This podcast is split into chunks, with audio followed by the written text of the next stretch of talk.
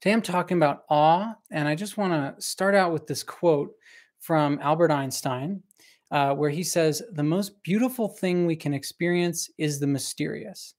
It is the source of all true art and all science. He to whom this emotion is a stranger, who can no longer pause to wonder and stand wrapped in awe, is as good as dead. His eyes are closed. So that I think brings in. Um, so I was saying, if you're watching this, I apologize for the repeat, but uh, that uh, awe and and and science have this relationship with each other, and that's really what I want to talk about today. Is um, the science of awe and the brain, the neuroscience, um, and how awe can be a key to to health and happiness and understanding the universe. And um, I'm gonna just talk a little bit about uh, where we're going in this discussion. Again, going to talk about the definition of awe, some of the psychology and neuroscience research around awe, um, and then uh, just ask that uh, if you feel so inclined to uh, give some support during this chat, a, a super chat, um, or go to patreon.com slash sense of mind. And there's some ways to support the channel. Really do need your uh, direct support to keep this channel going.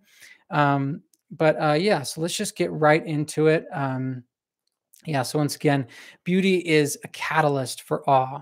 So throughout, I just want to kind of um, ground this discussion in the idea that savoring whatever beauty that's available to you, whether you're looking out from like a mountain peak or uh, or looking at the, the vast ocean around you or hearing beautiful music, um, that these can all be experiences uh, that can elicit awe, that can bring that that type of wonder and beauty into your mind.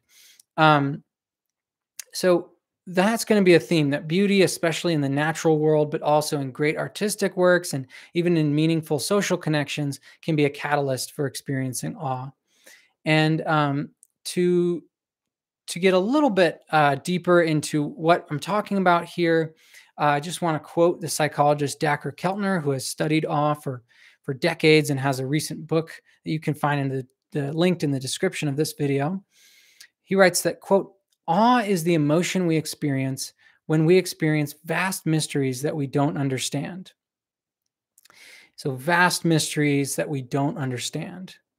And he talks about a number of benefits that, that come along with awe and how having more awe in your life seems to make us happier, less anxious, less depressed, better able to cope with grief, healthier, more connected to others in a positive way, and less narcissistic. And so for those reasons alone, it seems like an emotion worth cultivating. And and so that but but there's also this this uh, piece of it that seems to have to do with understanding reality and kind of expanding our understanding of reality. And uh, this relates to a discussion of um, awe and science. And we'll get into one of the studies that showed that there is really this relationship between understanding science and the emotion of awe. Um, and I want to uh, ground that with this quote from Richard Dawkins. Uh, he wrote this book, Unweaving the Rainbow. And in it, he writes, quote, the feeling of awed wonder that science can give us is one of the highest experiences of which the human psyche is capable. It is a deep aesthetic passion to rank with the finest that music and poetry can deliver.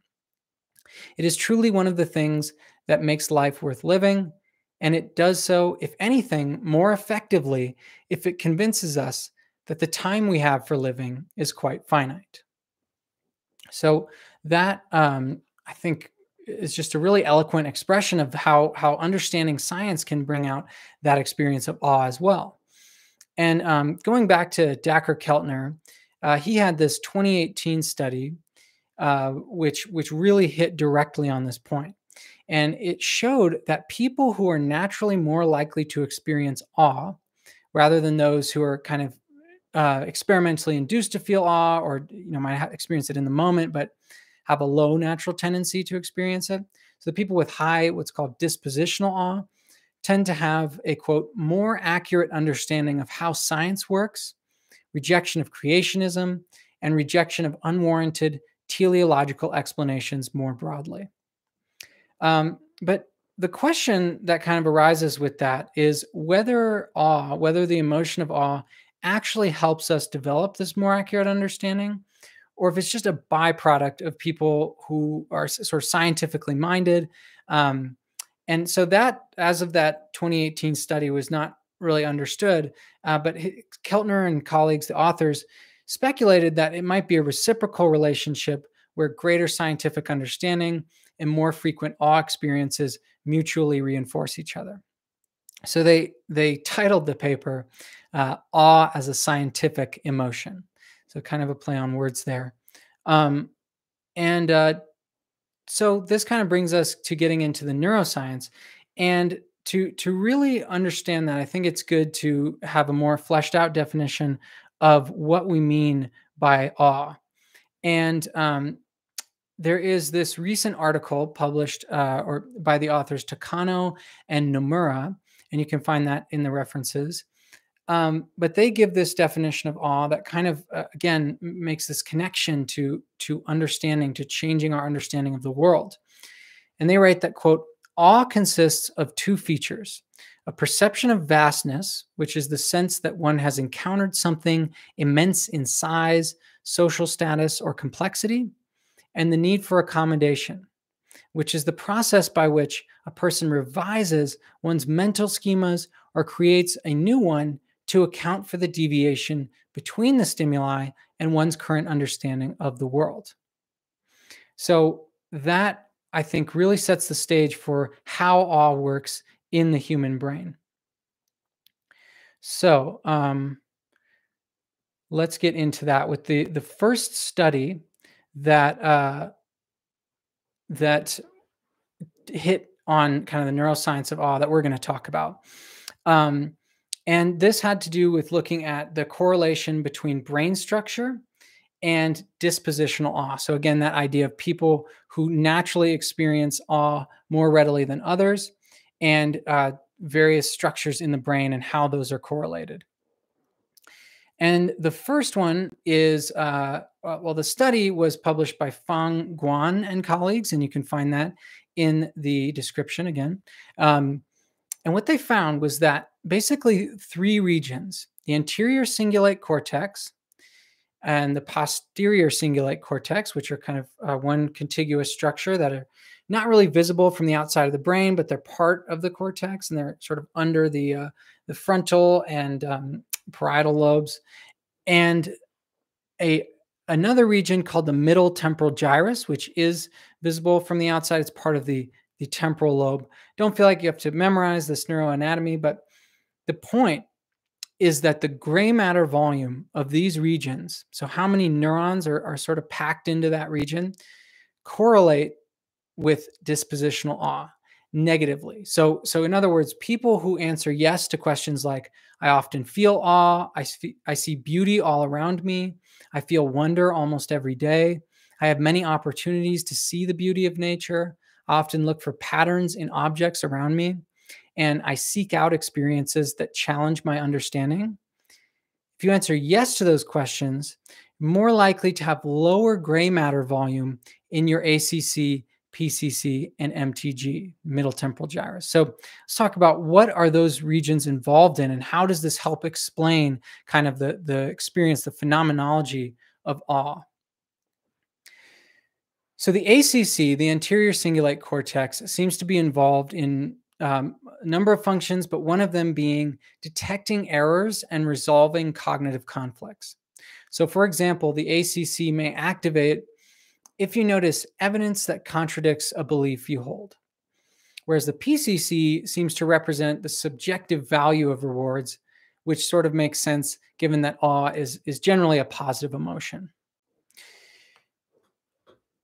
So, you can start to see that the ACC's involvement in detecting errors and resolving cognitive conflicts has some relationship with awe.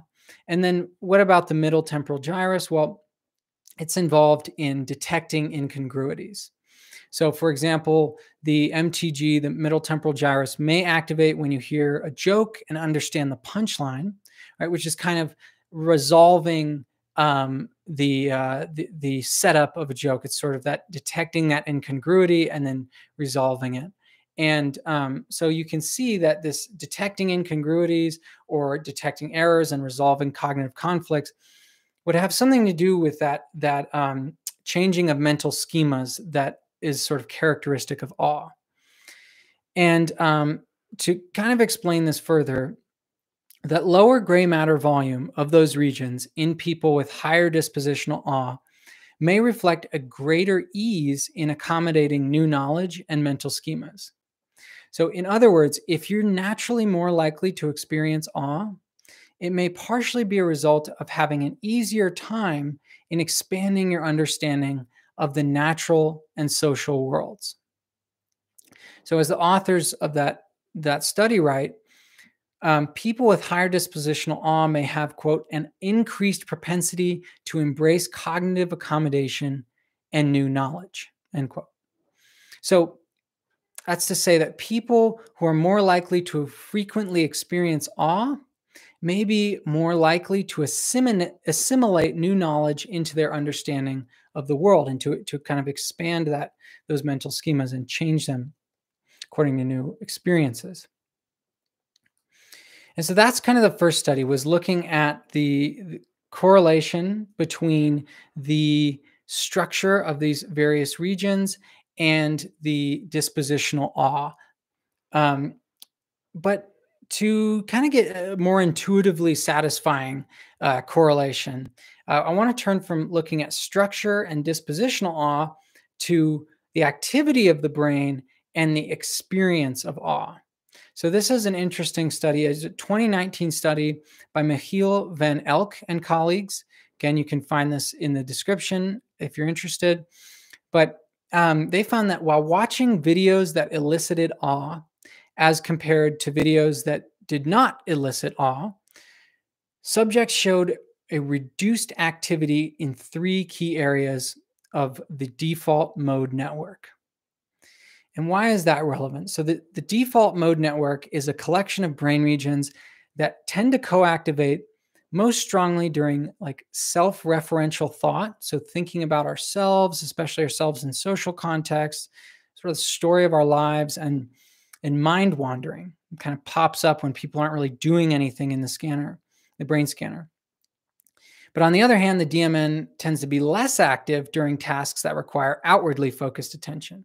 So that uh, at first glance makes sense because, right, these subjects were instructed to simply watch these awe-inspiring videos to absorb themselves into it. So you would expect that that sort of self-referential thinking, that mind wandering would go down, and then this outwardly focused attention would be stronger. But more relevant to the the experience of awe in particular is that one of the kind of telltale psychological uh, characteristics of awe seems to be a shrinking sense of self. People feel that they're they're not having that sort of self-referential thought, not thinking about themselves. They're more just really fully absorbed into this experience. And again, that can be partly explained by the relative reduction in the default mode uh, activity, right? Because it's so important for that that sort of thought. They also found that compared to videos that did not elicit awe, when subjects were watching the, the awe videos, they showed a relative increase in the activity of regions of the frontoparietal network.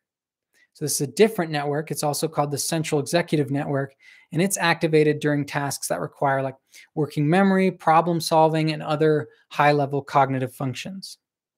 So that would also make sense that when you're absorbed into this attention demanding task, you'd show higher activity in this central executive network, lower activity in the DMN. And that relates to the next study, the uh, the last study that we're going to talk about here, um, which this one explored the brain's response to two types of awe. So positive awe on the one hand and threat awe on the other. So it's kind of interesting that there's this distinction between these two different types of awe because I think most of us just think of it as a, a purely positive emotion, and um, I think that's you know probably most of the time what we experience when we're uh, talking about awe. But it refers the, the difference between these two refers to kind of the different emotional responses we might have to experiences that are vast and impressive and outside of our normal range, uh, normal frame of reference. So, for example, positive awe would be experienced like what we've been talking about, watching these beautiful nature scenes, a breathtaking sunset over the ocean, or um, other you know experiences that elicit that wonder and admiration and positivity. Whereas threat awe, on the other hand, might arise while experiencing a powerful thunderstorm, right? Where say you're standing on that mountain peak and these thunder clouds start rolling in, and all of a sudden now you're having this sense of fear and danger. And it's it's but it's still characterized by that that overwhelming, vast, impressive, powerful um, sensation, but it's it's more of a, a negative variety. It's more like I need to escape this and uh, we'll relate this back to some of the things that we've already talked about. But first you know you would just you would expect that if there's these two different types of awe as positive and threat awe that there would be a a difference in the uh, the activation of the brain. There'd be different patterns of activation for these different types of awe. And indeed in a, a 2020 study by takano and nomura which you can find in the description the left middle temporal gyrus, which you might recognize that we talked about before, which had that lower, uh, low uh, negative correlation with higher dispositional awe. Right, this part of the brain that's involved in detecting incongruities and interpreting events, it becomes less active during both types of awe although there, there is a caveat there but this does seem to help explain how that that changing understanding of the world occurs that it's it's this activity is going down in this area that detects incongruities. But I do think it's important to note that one of the differences between positive and negative awe in this specific finding is that while during the positive awe experiences, the MTG, the middle temporal gyrus, uh, the activity went down compared to um, neutral uh, or amusing or fear-inducing videos. So it was it was reduced compared to all the conditions that the researchers looked at. But threat awe, the, the negative sort of awe, only showed reduced middle temporal gyrus activity compared to amusement and fear, but not to neutral videos. So I, I find that a, an, an, intriguing difference, kind of a odd thing to see there, but um, but it makes sense that there would be one of, that would be one of the differences.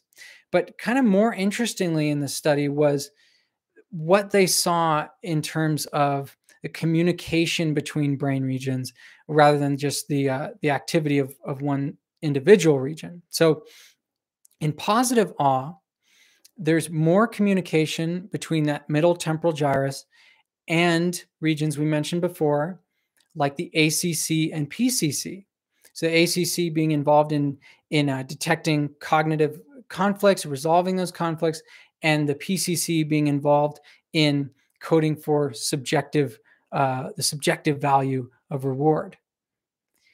And so having more communication between these regions may help to explain uh, the the uh, how we we make sense of these new experiences and have this this positive experience that goes along with positive awe.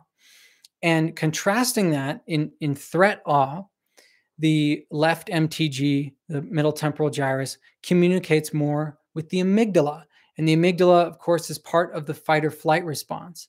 It's part of our fear our experience of fear or arousal. And so it, it, would make sense that we need these kind of reactions to to the danger to to whatever this vast and powerful and dangerous thing that's eliciting this kind of threat awe um, there would be more communication between uh, this region the middle temporal gyrus and the amygdala.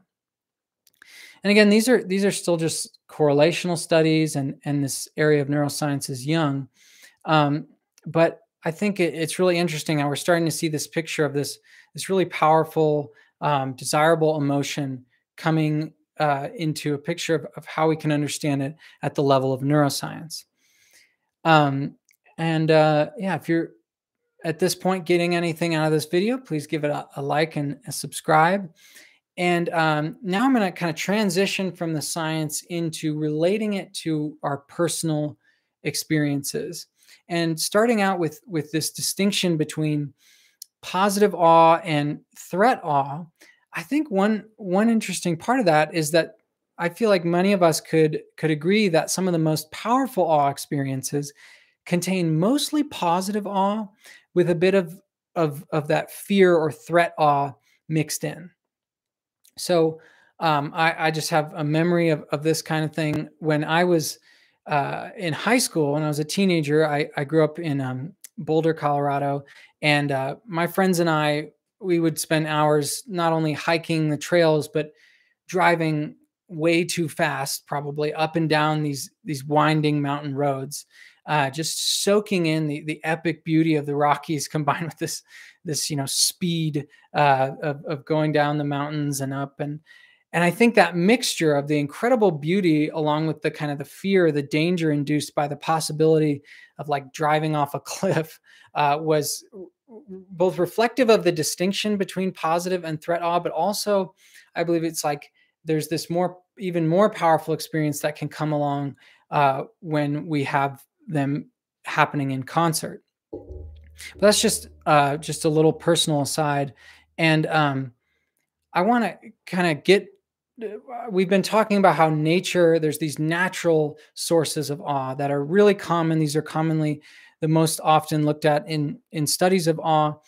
Um, but there's also uh, human made sources of awe. So i know that like when you visit beautiful cities like uh, you know amsterdam in the netherlands uh, th- there are these there are many potentials uh, for experiencing awe and some of them are natural, like the the canals that that go through Amsterdam or the, the oceans uh, that that run up against many other cities. But others uh, are social and architectural and cultural. So if you watch those videos of like New York City, where people are pedestrians are flooding the streets and and just having this this self-organized nature and this amazing spontaneous cooperation that arises among people and you see that from above or, or you just see it happening in front of you, it can be a sort of uh, kind of odd, uh, inspiring experience.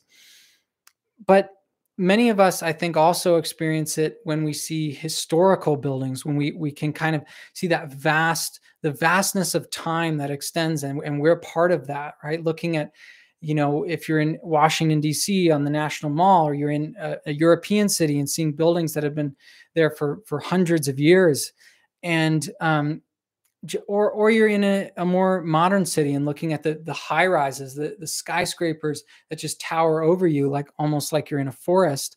Um, that's another kind of awe-inspiring experience that is not you know not a natural source of awe or not from the natural world. Um, and then and then there's this kind of everyday awe. This is something that Dacher Keltner talks about in his book that, you know, we can get this from, from just seeing the beautiful murals in public spaces in cities or, or the, uh, museums that have amazing artwork or, or objects from from the deep past that we can look at and see wow that that was there thousands of years ago or or something painted by Leonardo da Vinci or someone else and and even daily performances of, of music or theater you know it, it, these are ways that we can experience awe and, and there's actually this this study by the neuroscientist Beau Lotto uh, which i don't believe has been published yet but it's uh, he looked at uh, brain activity while people were watching a cirque du soleil performance and it had this uh, this relationship we talked about earlier where the activity of the dmn went down but I just found that interesting that we can, you know, use nature, but also this uh, amazing performance, uh, the Cirque du Soleil, uh, to get this this same emotion. it seems like humans just we just can't get enough of it, and um, and I think that to get how do we get more of it? How do we enhance the awe that we already experience in our lives? And um, this kind of brings me to the uh, the tool strategy for for doing that. And um, this one is called uh, Awe Walks. Awe Walks. um, kind of a tongue twister, but um, This is an evidence-based way of getting more awe in your life or enhancing, you know, everyday experiences to, to get a little bit of that everyday awe. And um, the way to do this is uh, one way to do this is to simply go outside into a place of beauty, something that you find beautiful. It could just be a park or a nature preserve, or you know, if it's in a city, as some of the things I was just talking about, whatever you might find beautiful and, and inspiring. And then walking mindfully through that place. Opening your senses to what's around you, you know, seeing maybe how the sunlight trickles in through the canopy of leaves above you if you're in a park or forest or watching a, a flowing stream and and smelling the flowers, feeling the grass, just like gazing up, gazing at the stars or the clouds, and and really opening your senses to what's happening. And then opening your mind, right? So to thinking about the vastness, the mystery of nature, the infinity of the sky or the ecosystems, the soil beneath you, or the starlight coming from galaxies, you know, light years away, but illuminating the blackness of the night then allowing yourself to wonder, to feel the unknown, to embrace your existence in this kind of masterpiece almost. And and then doing this with with the, there's some research showing that doing this uh, with group of friends or even like an animal your pet um, can can really en- enhance that so that that social bond can also be part of it um, and then allowing that that sense of wonder to extend to the bonds between you and them. Got a question in the chat. Is this live? This is live. Um, had a technical mishap on the the first uh, go around, so uh, sorry if anybody was trying to follow a link that I sent out in some posts. Uh, not uh, that one didn't work, so we're we're on a new one, but um, actually nearing the end here, and uh, I want to end with this quote from another scientist, um, kind of seeing this this theme come together of science and awe. And um, this one comes from Neil deGrasse Tyson, and he writes that if you think of feelings you have when you are awed by something, for example, knowing that elements in your body trace to exploded stars, I call that a spiritual reaction. Speaking of awe and majesty, where words fail you. So I just wanted to to read that. I think it's a it's a really eloquent way of expressing that this is sort of what we could call a spiritual reaction, a, this just amazing experience of awe and wonder that uh, humans can't seem to get enough of. Um, so anyway, uh, I I want to thank all of you for watching. I apologize for anybody who is watching on the original stream and. Uh, the uh, technical issues. I'm going to try to get those um, as fixed for next time. Uh, says, "Yeah, I know this. It's awesome. You're right. It is awesome. It's awe-inspiring. Hope everyone's awestruck." Um, thank you, thank you all for watching. Uh, I guess if, if, anybody has any questions, I can stick around for a couple minutes. Um, but if not, I'll just go ahead and sign off.